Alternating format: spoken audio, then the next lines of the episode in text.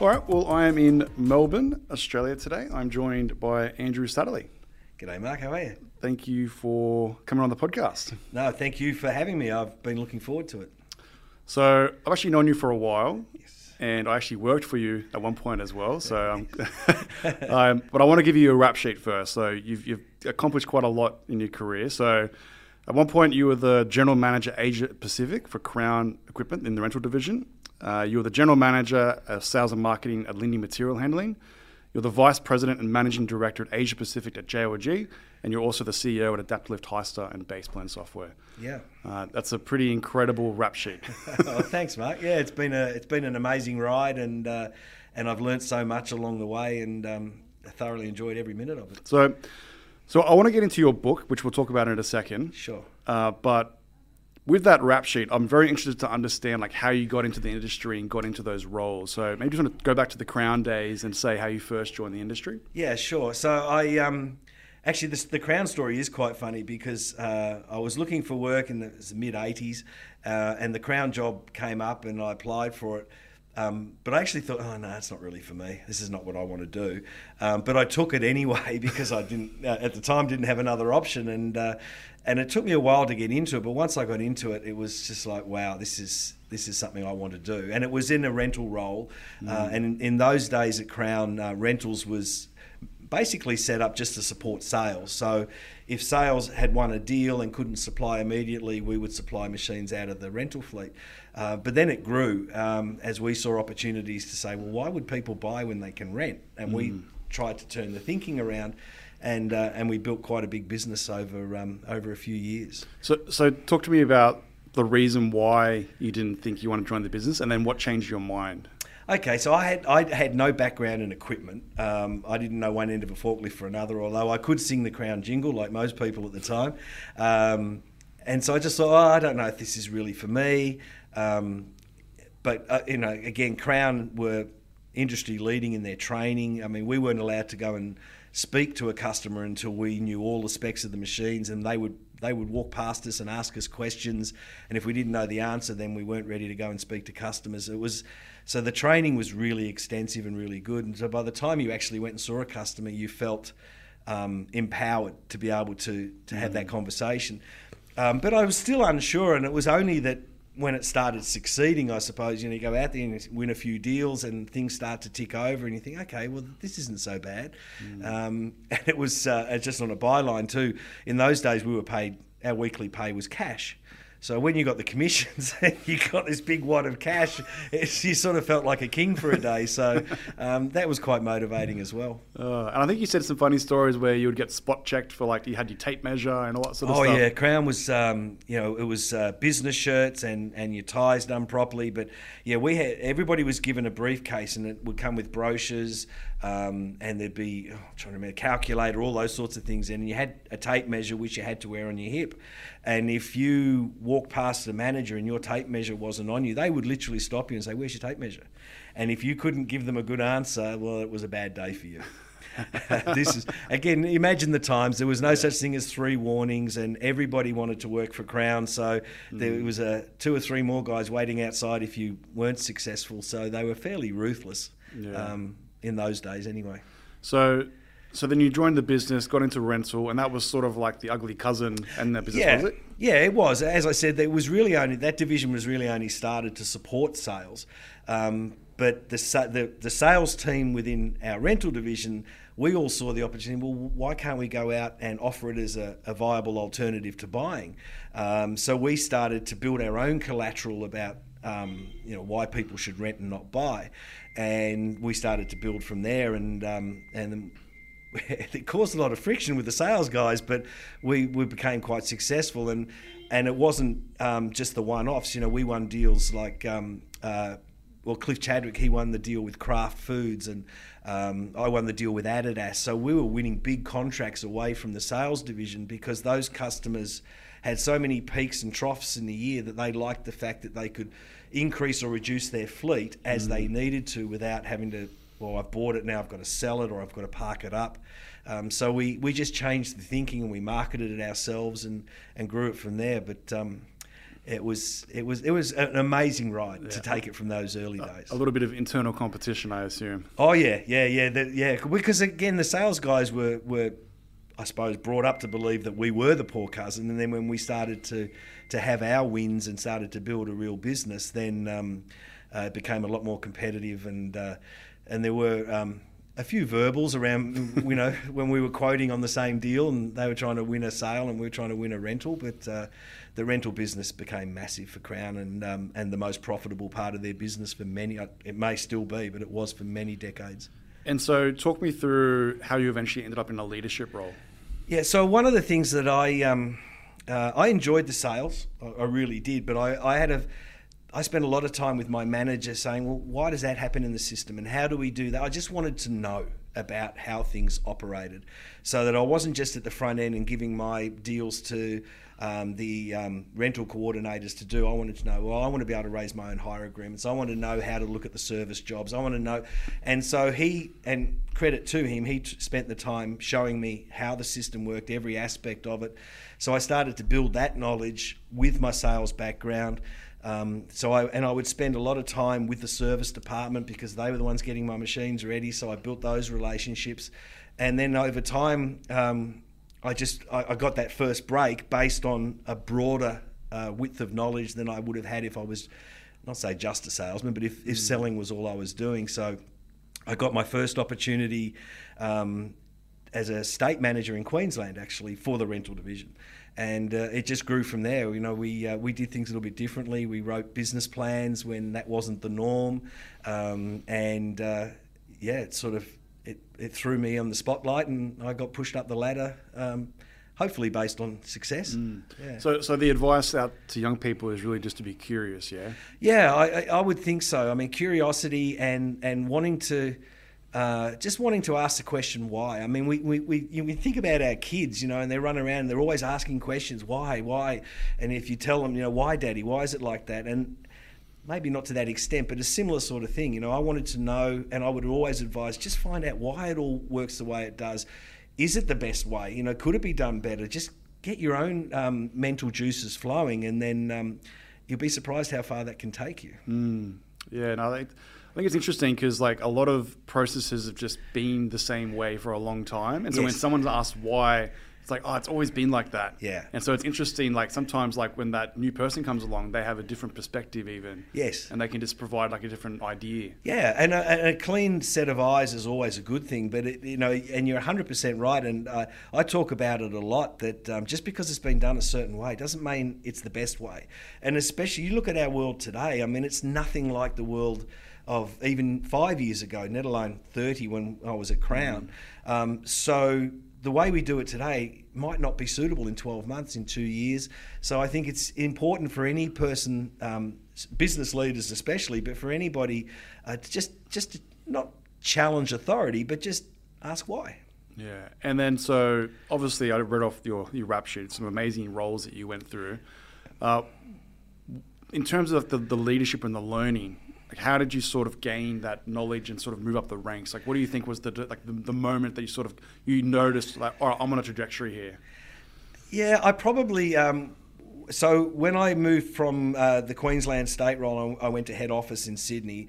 That's when uh, this was at Crown. That's when I thought, okay, i am on something here. Um, there's an opportunity but it was still just an opportunity. I mean, it's not given to you. You have mm. to work really hard and and uh, worked very hard over those years. Um, but again, I I think where I, I, became confident to to go outside the norm. Um, as I said, we we wrote a business plan uh, to support and build the budget rather than just spending three months building a budget and then trying to mm. figure out how we were going to achieve it. So we changed the way we were doing things and um, it put me in the spotlight, and um, and I was able to be successful from there. So. Uh, that was it. Was, but yeah, moving to head office was probably when I thought, okay, I've got the opportunity now. I've got to make the most mm. of it. And talking to business plans, so you actually wrote a book as well. So you're an author. so, yes, I am. So we've got uh, yeah, Sats's first. Well, sorry, Sats is what I call him. Andrew Satterley. uh, so redefine, reimagine, recreate. So we'll put the link uh, in the in the description as well. So this is your first book, yeah? Yes, my first. There's a second one on the way. Yeah. Oh, really? Yes. Oh, very nice. So I read this last week. Uh, it's an amazing book. I think for anyone that's coming into any business, I think you can uh, you can apply it. Obviously, you talk a lot about uh, the businesses you worked at and the KPIs and stuff like that, but you could really apply that to any business plan on any business. I think. Uh, and that that's right, and that's what I try to say. So, I mean, while I might have a rental and machinery background, the principles apply no matter what the business mm. is and what uh, whether it's in financial services, retail, the principles will always apply. Yeah. yeah. So, so what I wanted to do was. I think there's some amazing points in here. I wanted to just talk about some of the points that I found really interesting, and we can just talk about them. Okay. Um, so, not to give away too much in the book, people, but there's just definitely some stuff in that I think would be really good content for us just to chat through. Okay. Um, so, so earlier in the book, you actually spoke about customers, uh, your staff, and then your suppliers. Yeah. And and you spoke about uh, without having existing customers that you're serving, it, it, doesn't allow you to truly lock into that sustainable growth method. Uh, and then you spoke about if you don't have the right staff that are supporting the business, they're not going to be able to serve those customers to have that, that, that growth. And if you don't have the right suppliers and relationships, you can't actually supply your like so. It's a bit of a, a triangle. It and, is, and I think it's at the heart of um, of any successful business is the relationship you have with those three groups. So, and you hear it a lot. People say, "Oh, you know, our staff's the most important thing to us, and we're staff focused." But it's it's digging into that and making sure that that's actually a reality. Because without your people, you're not going to survive. Um, and it's not just about whether they enjoy coming to work, it's about have they got the right tools? Have they got everything they need to be the best they can be? Have they got a career path? Um, have they got a voice? And I think that's a really important aspect that, um, and we, you know, in my previous roles, you know, we took the time, we surveyed our staff, we wanted to know what they liked about us, what they didn't like about us. Um, we found out more from them than we probably could from any other way of understanding how successful our business was at that moment in time. And the same applied also with our customers. Excuse me. Uh, our customers, um, you just well, you can't take your customers for granted. That's I suppose the bottom line. Uh, and again, it's how often do we realistically speak to them? And I don't mean the sorts of things that go out today where you buy something and five minutes later you get a text message with a survey rate us 1 to 10 how did we mm. do? I'm talking about actually sitting down with your customers and having those conversations about what are we doing well where do we need to improve how can we serve you better um, you know how do you see our business and your business in the future? And when when when i did it at jlg it was um, a really big wake up call because we were already the uh, the market leader in terms of market share but we were not a well liked market leader, um, and we had a lot of areas we needed to improve on, which we can talk about, I suppose, in more detail. But and the third group, yeah, which is often forgotten, is the those business partnerships that help you succeed. So whether you call them your suppliers or your business partners, but having the right relationships with them is also an important aspect in succeeding with your customers, because um, ultimately you're going to be relying on them to deliver some level of service for you to be successful mm. with your customers. So building that relationship and building that partnership uh, is really important aspect. And again, we took the time to ask our suppliers.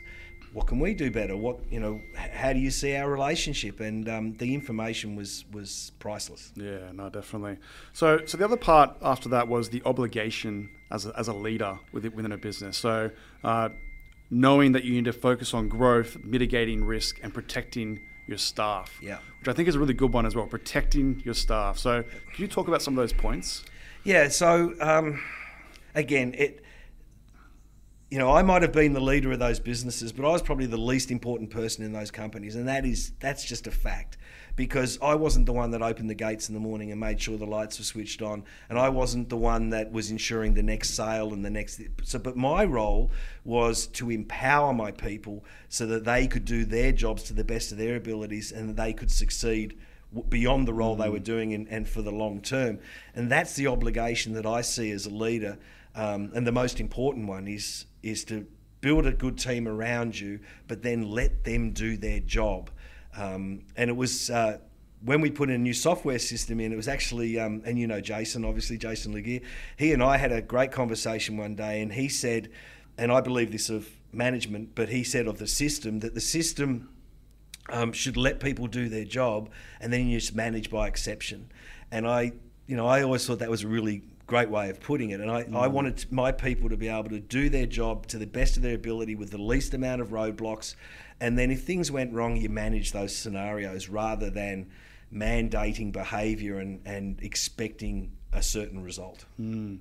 And then when things are going well, you actually you quoted uh, Babe Ruth in your in your book. Yes. So so success can be the greatest risk to a business doing well. And Babe Ruth said, "Yesterday's home runs don't win tomorrow's games." Yeah. So yeah. do you want to talk about that a little bit? Yeah, okay. So again, um, uh, because you're market leader today, that doesn't guarantee that you'll be market leader tomorrow. And let's look at what's happened.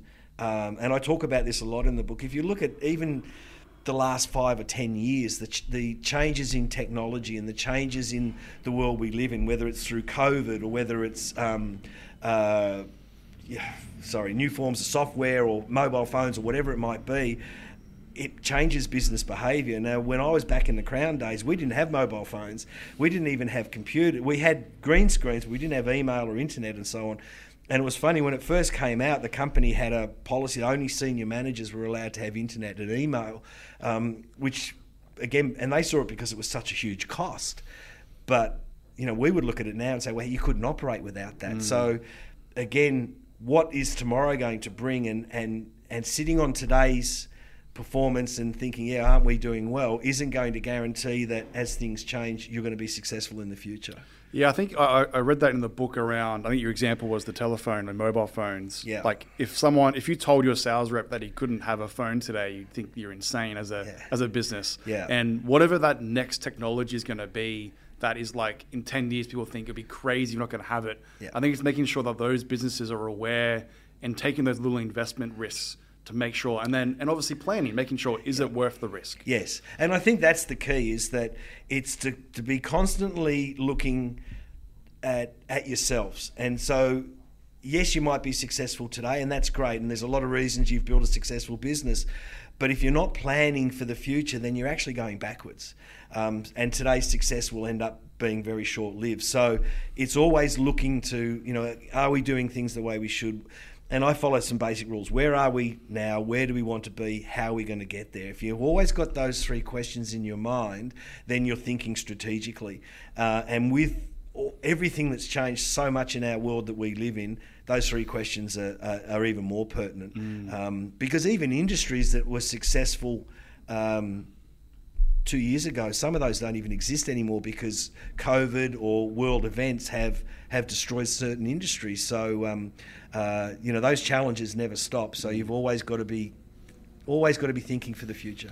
And you spoke about the survey. So a couple of points here um, that I really liked was that it doesn't matter what you think, like what the customer actually perceives is reality. Yes. Like it doesn't Yeah. matter if you think that you're the best company in the world. If your customers believe you have bad service or response times or whatever it is, Yeah. then that and that's the common trend amongst the survey results, then that is the the reality. Exactly right, and that was um, again using the JLG example. That was the greatest shock to when I presented the results to my management team because they had this specific. Well, we're number one. We're clearly the best, and then it was like, well, guess what? This is what how we're seen, and. Um, and some of it was very harsh. Some of our customers didn't hold back in the language they used, let alone the um, the sentiment behind it. But uh, you know, so it can be a, it can be a real shock to the system. But ultimately, if they perceive you in a certain way, that is going to be your reality at some stage. It mightn't be today when you're doing well, but it will be in the future because those people won't stay your customers forever mm. if they perceive you in that light. And and on top of that as well, like when a staff member reads these results, it's important that they don't take it personal. Yes, yeah, and we had that. Yeah, we, yeah, and again, when we did the survey uh, in that example, uh, some of the customers named names, um, which I, when I presented the results, I took those out. But I think the smarter people in the room sort of knew that. Okay, well, that's a very pointed remark, uh, and I urge the team: we can't take this personally. This is a perception of the business. And this, if we fix it as a business, those perceptions can still be changed and and turned around to be a, a positive for the future. Yeah, and then talking about planning for the future as well. If you're not looking at it, like you might miss that opportunity that does come up, and then when you when it does come around, like you're basically reacting for that opportunity. Yeah. And, and it's too late then because you're you're basically trying to make a decision on the fly rather than giving yourself a year or six months or two years to plan. Yeah, and I think that that's a really important part of um, for companies that are that that don't see the value in strategic planning or or don't think they need to be strategic planning. It's what are you missing out on? Because if what it, if you're not doing it, you can bet your bottom dollar your competition probably is. So someone will be looking at a way to do something better than you are now and build what what I talk about is the competitive advantage, which is mm. and a competitive advantage is what you do or don't do that your opposition can't do. So, you know, I often use the Coca Cola example of um, their competitive advantage. This is way back when, even before my time, but they set their competitive advantage of making sure no matter where you were in the world, you could buy a Coke.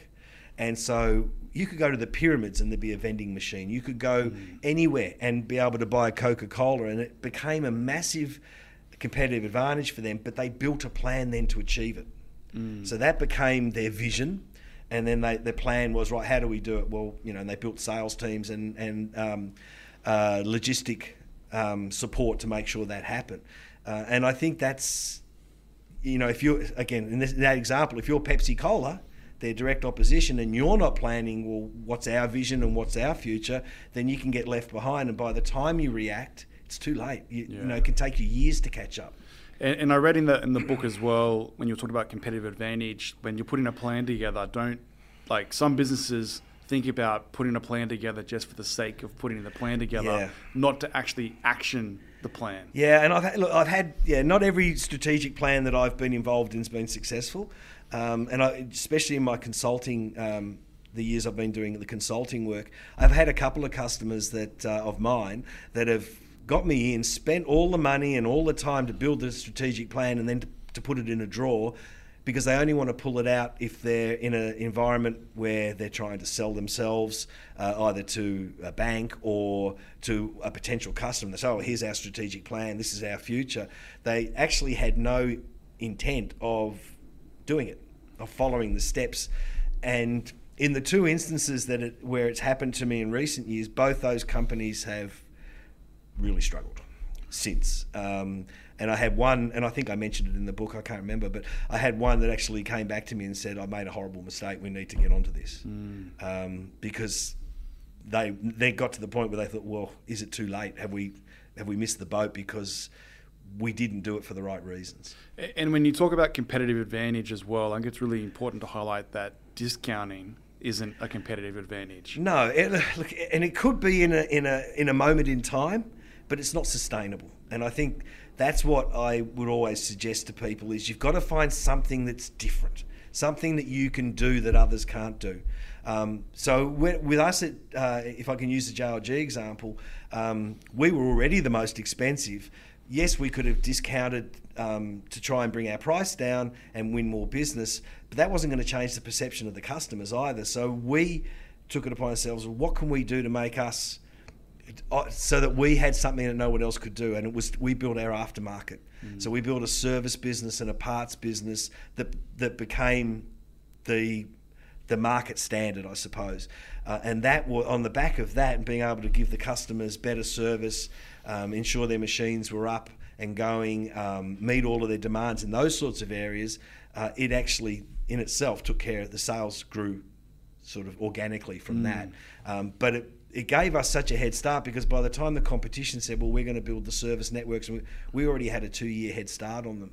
Uh, and we built our reputation. Yeah. Yeah. And and focus. I think uh, I, I'm a, I'm very passionate about focus, uh, and especially time management. Yeah. I feel like it, it, it's impossible to claw back any time that you have throughout the day. Like if you if you waste your time, you can't actually get. It's like utilization with machines. You can't get that utilization back to rental rate. Yeah. And in the book, you spoke about uh, making sure that you put the right focus on the right areas and using your time wisely. I think a lot of people they're trying to attack too many things at once. Yeah. Or they don't really know what the problems are. They're just doing something because someone said it would be nice to be able to do this, rather than actually understanding how do we make a difference in the bottom line or whatever the process is going to be. Yeah, and I think that's an important part of the planning process too. So you know, when we had the feedback from our, our three groups, our, um, our customers, our staff, and our suppliers, we had an idea then of okay, well these are the areas that we need to address, but we also spent time working out well what are the opportunities that are in front of us that we want to take advantage of?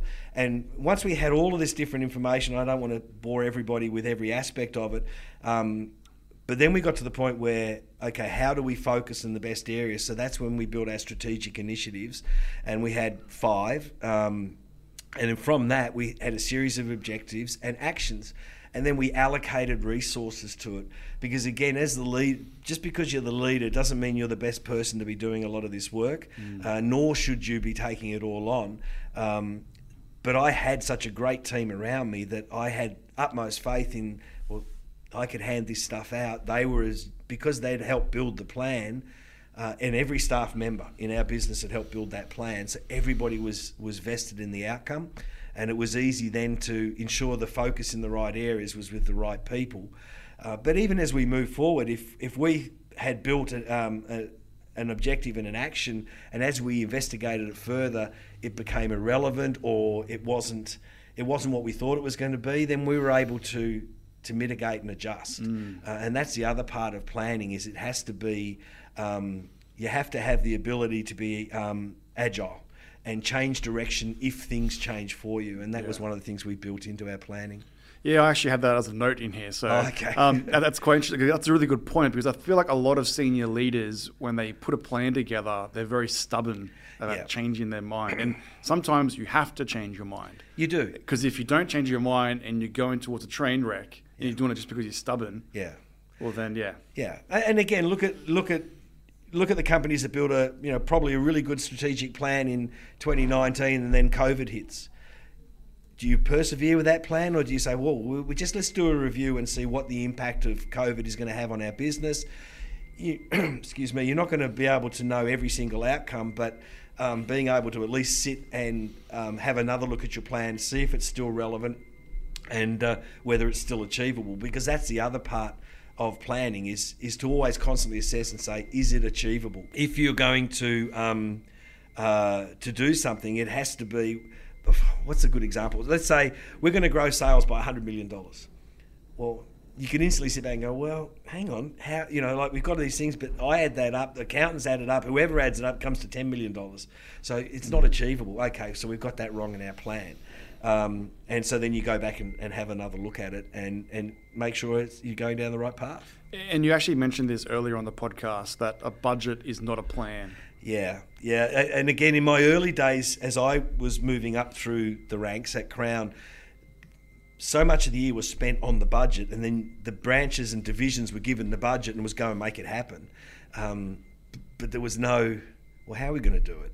Mm. Um, how do you want us to do it? And I remember one in one particular company, um, the mandate was they decided they were going to have a plan, but it was a one sentence plan. They wanted X, a certain percentage of market share by the end of the year. The business achieved it, but nearly went broke doing it because the salesmen were basically giving the machines away to hit that market share number. so again, I think there's there's different levels of of um, setting a vision and a plan, and but a budget is should be the outcome of your plan. So when we when I've built plans with the teams I've worked with, we've built the plan, then we've mapped out the financial model to see what that will do to our numbers. And then it's that again, it's part of understanding whether it's realistic and if it's achievable. Um, but that was that's a more realistic way to build a budget than to than to say, well, the budget is the plan, go and make it happen. And then the other part of it is when there is a plan in place, and then there's a cost associated with the plan to implement more staff or invest in technology or whatever it is. Yeah. Sometimes it's not super clear on how to calculate the ROI. And, and you spoke in the book about it might take like a while for you actually to see the flow on effects yes. of what the benefits are going to be. Because you can't just put a number on there and say, oh, we're going to increase the, the jobs per day yep. by two or something. Like there might be, oh, we've actually reduced paperwork on the service hand or whatever it's going to be. Yeah. And I think some business leaders they just look at the cost straight away and they go, how's that going to give the ROI? Well, we know it's going to, it might be the flow and effect of the customers. Yes. The customer sat might increase and yes. then that turns into them spending more money per year like whatever it might be yeah yeah, yeah. and again i think that's you know the, the, when you're when you are creating your plan and you're looking for the roi again it's like with anything it's think outside of uh, of a set of financials um, and look at. So if a customer's if the customer has said that their frustration is that they have to wait three days when they have a breakdown for someone to come out and fix the machine, and the impact that has on their business. So if if and we did, we put in a, a completely new software system through Baseplan that revolutionised the way we did it, and we were able to then guarantee um, two hour response time. So while there was the, the massive cost of putting in a whole new software system, you think, well, where's that return going to be?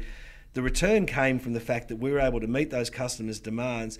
They then went, wow, that's the company I want to deal with. And all of a sudden, their 50 50 spend between us and a competitor became, let's say, an 80 20 spend to us. Mm. But you wouldn't see that in the first three or four months. You see that over a period of time. Yeah. yeah. And I remember when uh, I worked with you a few times when you, I think you were at JLG and Adaptalift, you, you really like the dashboards that you put together. Yeah, yeah, yeah. and, and, and a lot of those KPIs that you got were really focused on putting mobility in the field for service techs. I think that was a really important yeah, it, w- it was one of our driving forces because so much of the feedback we got was around um, our ser- the equipment was great. Everybody loved our equipment, but it was everything behind it that they didn't like, uh, and so that was such a big part of the focus was to give um, the system or get the right system to be able to improve that. And when, when I was first at JLG, our, our service techs were doing the best they could, but they were averaging one and a half jobs a day. No, sorry, it was 1.1 jobs per day.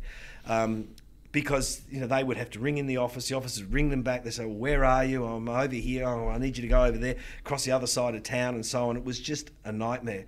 When we put the right system in with GPS tracking and, and Google Maps and all of those sorts of things, uh, and then gave the technicians um, tablets and ability to scan their parts and so on, um, we went from 1.1 jobs to 3.8 jobs per day. So you know, again, if you want to look at not only did it massively increase customer satisfaction, but our cost base of those staff hadn't changed, but they were now more than three times more productive. Mm. So the impact on our bottom line was staggering. Yeah. Um, and just on that too, our, I mean, our ROI, we had committed an ROI of uh, three years back to, to head office on putting in this system. We were able to achieve it in, in nine months. Wow. Yeah, it was pretty amazing.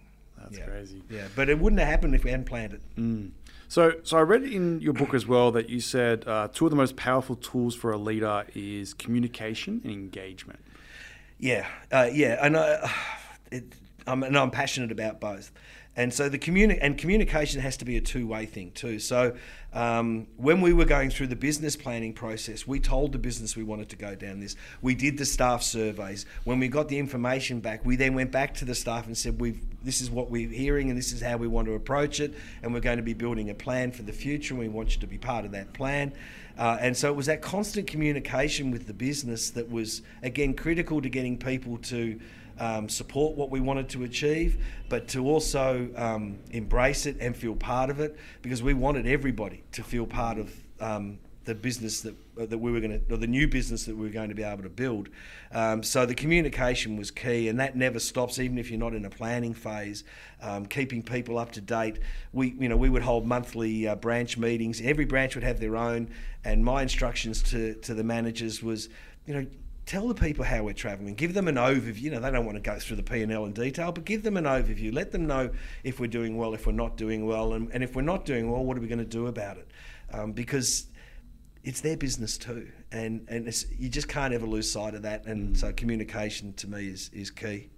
Yeah, and so following on from the, the survey and the plan, once you do put the surveys out there and you get the responses and you, you put together a plan, it's also not about just a once off on action in the plan. It's it's a ongoing yeah cycle that you're going on and on because one of the big risks is if you do all these surveys and you tell customers that you're going to make these changes and you don't do anything yeah or you do half a job or you or whatever it is yeah then it might even be worse than not doing yeah. the surveys. Yeah, no, and that's and then that's true. So if you if you you know, and I would this is my advice to anybody considering going down this path.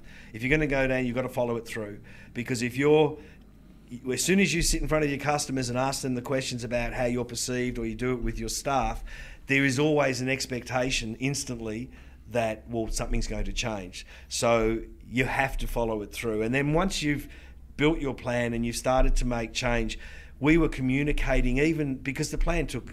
Um, it doesn't, it doesn't get rolled out in a couple of weeks, and putting a new software system in took 15 to 18 months, all of those things. But we were communicating constantly about the little wins we were having, the little changes we were making um, to ensure that our customers, our staff, whoever was involved, could see the path and mm. could follow us through to the end. But once you once you start strategic planning or business planning, whatever you want to call it, it should be part of you every every day mm. for the mm. rest of that business, as long as it as long as that business succeeds. Because again, even if the plan gets rolled out and it's a massive success like it was for us, as soon as you sit back on that, then you're back to Babe Ruth. You know, the home runs don't yeah. don't count tomorrow, so start again. You've got to keep moving forward. And we went we went through the process every 12 months and it didn't mean we changed it we i think we had two or three years where it was basically just yep we're still on the right path that's all we had to verify and we had a few tweaks um, but then it would get to a point where things did change, and right now we've got a we've got a whole new set of initiatives we have to focus on. And and I think also when you do put together a big plan like this and you want to make a change, you can't just tell someone, oh.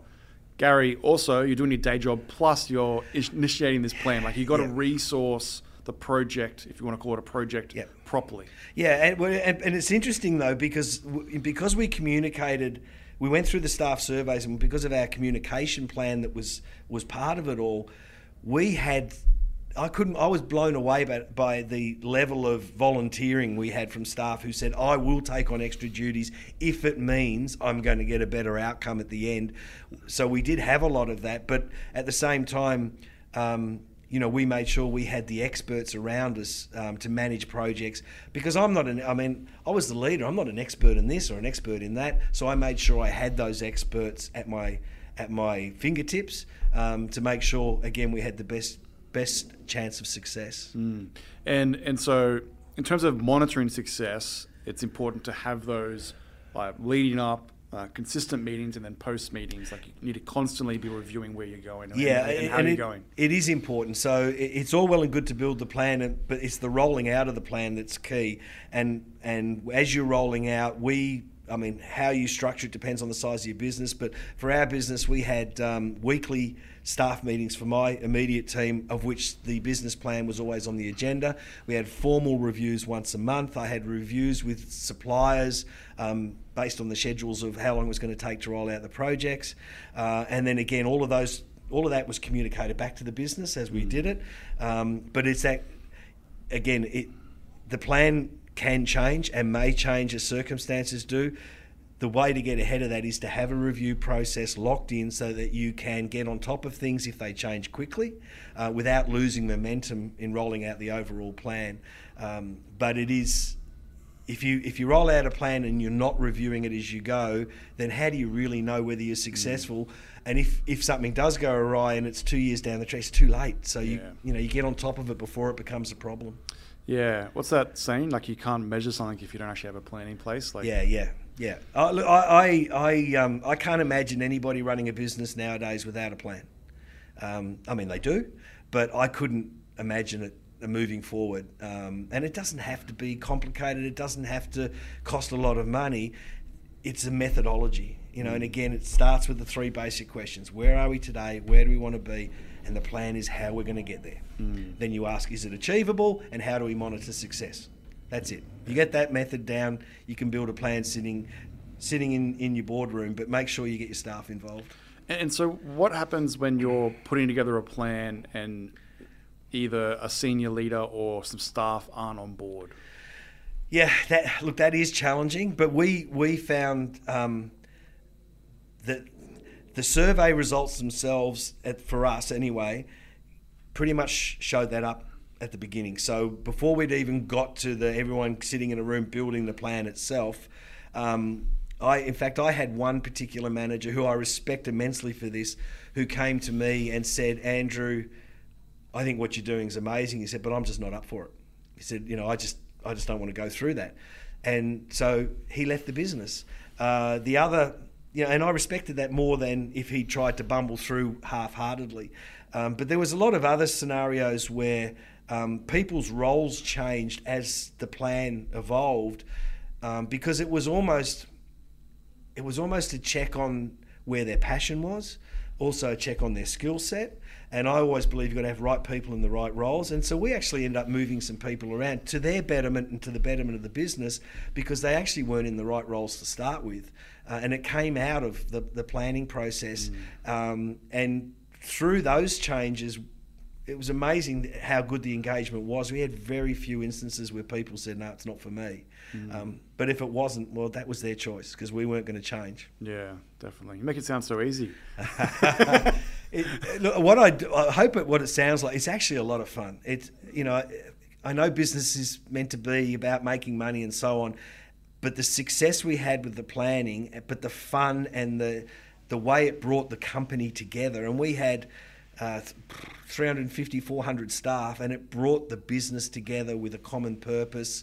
Everybody rowing in the same direction. Everybody excited about the outcomes. Um, you know, it was it was one of the most fulfilling things I've ever done, and now I couldn't imagine not doing it. And so, when let's say you're a business leader and you want to present your idea or your, your plan upwards, and you get an approval, yeah. What advice would you give to those people? Yeah. Okay. So that was because uh, so when we built the plan at JLG, our approval process had to be in America. So um, I was going over there for meetings anyway. So I tucked it under my arm and off I went. Um, and it was it was an interesting story because it was just around the time the GFC, the global financial crisis hit, and an email came out, all capex spending has stopped, and there's me with my saying, but I want the new system, and I want new service vans, and I want more people and new facilities. Um, but anyway, I I was able to present it initially to the president of the company, um, uh, and I hit the top lines, and, and I focused on um, this is what I need, but this is what I'm going to give you in return, and this is how, how I'm going to be able to do it, and it's all in the plan. I only had about maybe 20 minutes with him, so it was never going to be finalised. But I mean, he, you know, great man in my eyes, and always will be one of my great mentors. But he, he went and read it, and I remember getting. I no sooner landed back in Australia, I got a phone call. We're on our way, and he and a few of the senior execs came over, and they wanted to see it for themselves. Uh, they wanted to touch and feel, and so on. And and in the in the middle of the biggest financial crisis that they'd ever been through, we got the rubber stamp to proceed. So again, I think my advice would be if you've got to take it up, it's all about this. Is, again, it's almost explained. This is where we are. This is where we want to be, and this is how we're going to get there, and this is what it's going to do for you.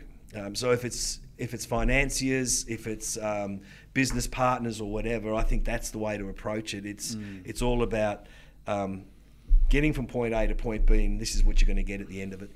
So so not everyone has the confidence to do that, and there's probably a lot of lot of stress and anxiety yeah. when you're doing that. So yeah. h- how would you, how do you manage that stress that sort of comes along with that? Uh, well, for me at the time it was gym.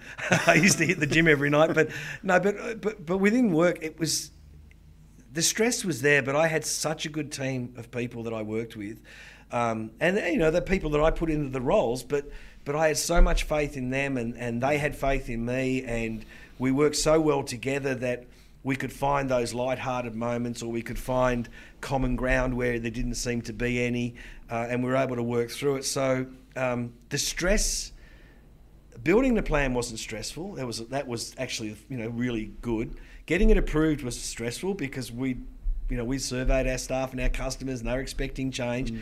um, so that was a bit stressful. The rolling out had stressful moments, but again, I had the right people. I had, you know, I mean, I've been so blessed in my career to work with amazing people um, that deserve way more credit than, than I do, and they they just took it on board. It became their purpose, and then again, our suppliers, you know, our software suppliers at the time, and people who supplied supplied the service vans. Every aspect, we just had mm. the best partners, um, and they they took on a lot of the stress and they helped us through. So, so I think a lot of small businesses, they, the, the owners try and micromanage and, and, and, and, and build the success themselves across all departments. Yeah. It, it sounds like to really action the plan, you need to empower people within those departments to, to lead. I'm a firm believer that if you if you build if you personally build the plan without your team, you know, even a small team, without your three or four staff, whatever it might be, 20 staff, if they're not part of it, they're not going to own it. They're not going to drive it with the passion that you have for it. Um, and they mightn't even agree with it. So where's the where's the gain there? So to me, it has to be about. It always has to be about get them all involved. Now, and when I say get everyone involved, we had everybody in our business knew about the plan, but not everybody had a role in the you know in the activities of the plan. But they knew about it. They'd had their say.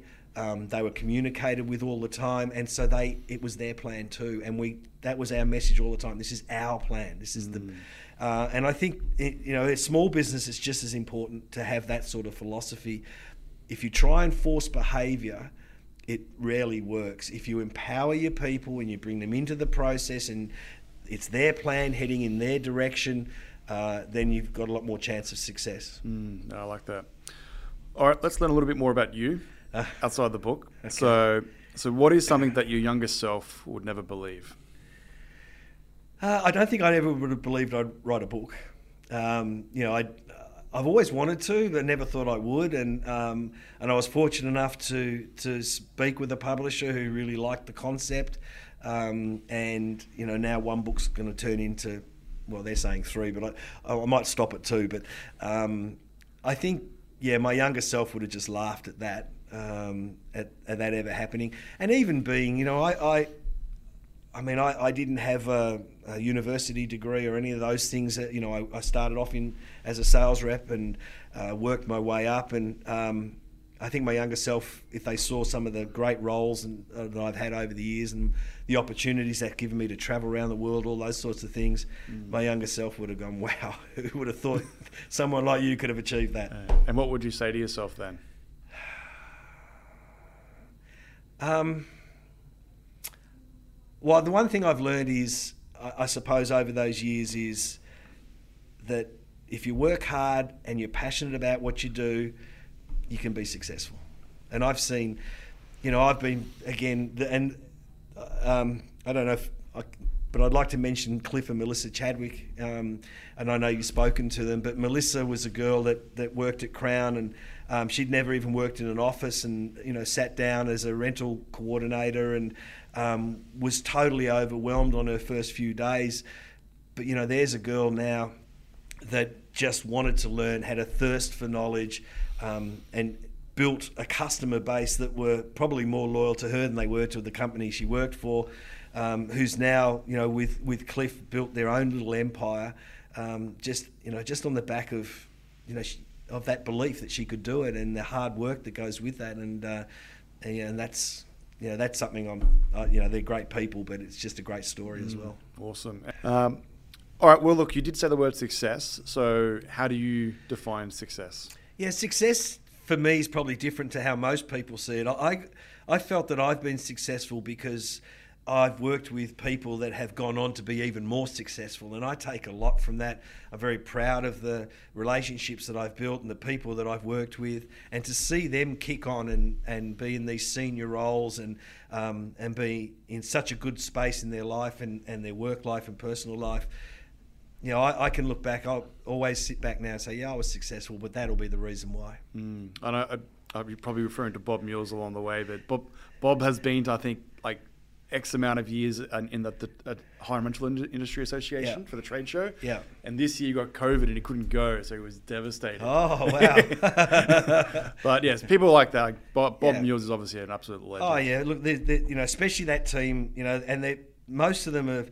So there was Bob, there was Rob Branch, there was Fiona Duncan, Scott Daly, all these people. They're all in senior senior roles still. Great people, um, and you know, I always felt that I was a better leader when I was working with them. Yeah, awesome. Yeah. All right, well, thank you for coming on the Rental Journal podcast. No, Mark, I really appreciate it. Thoroughly enjoyed it. Thank you.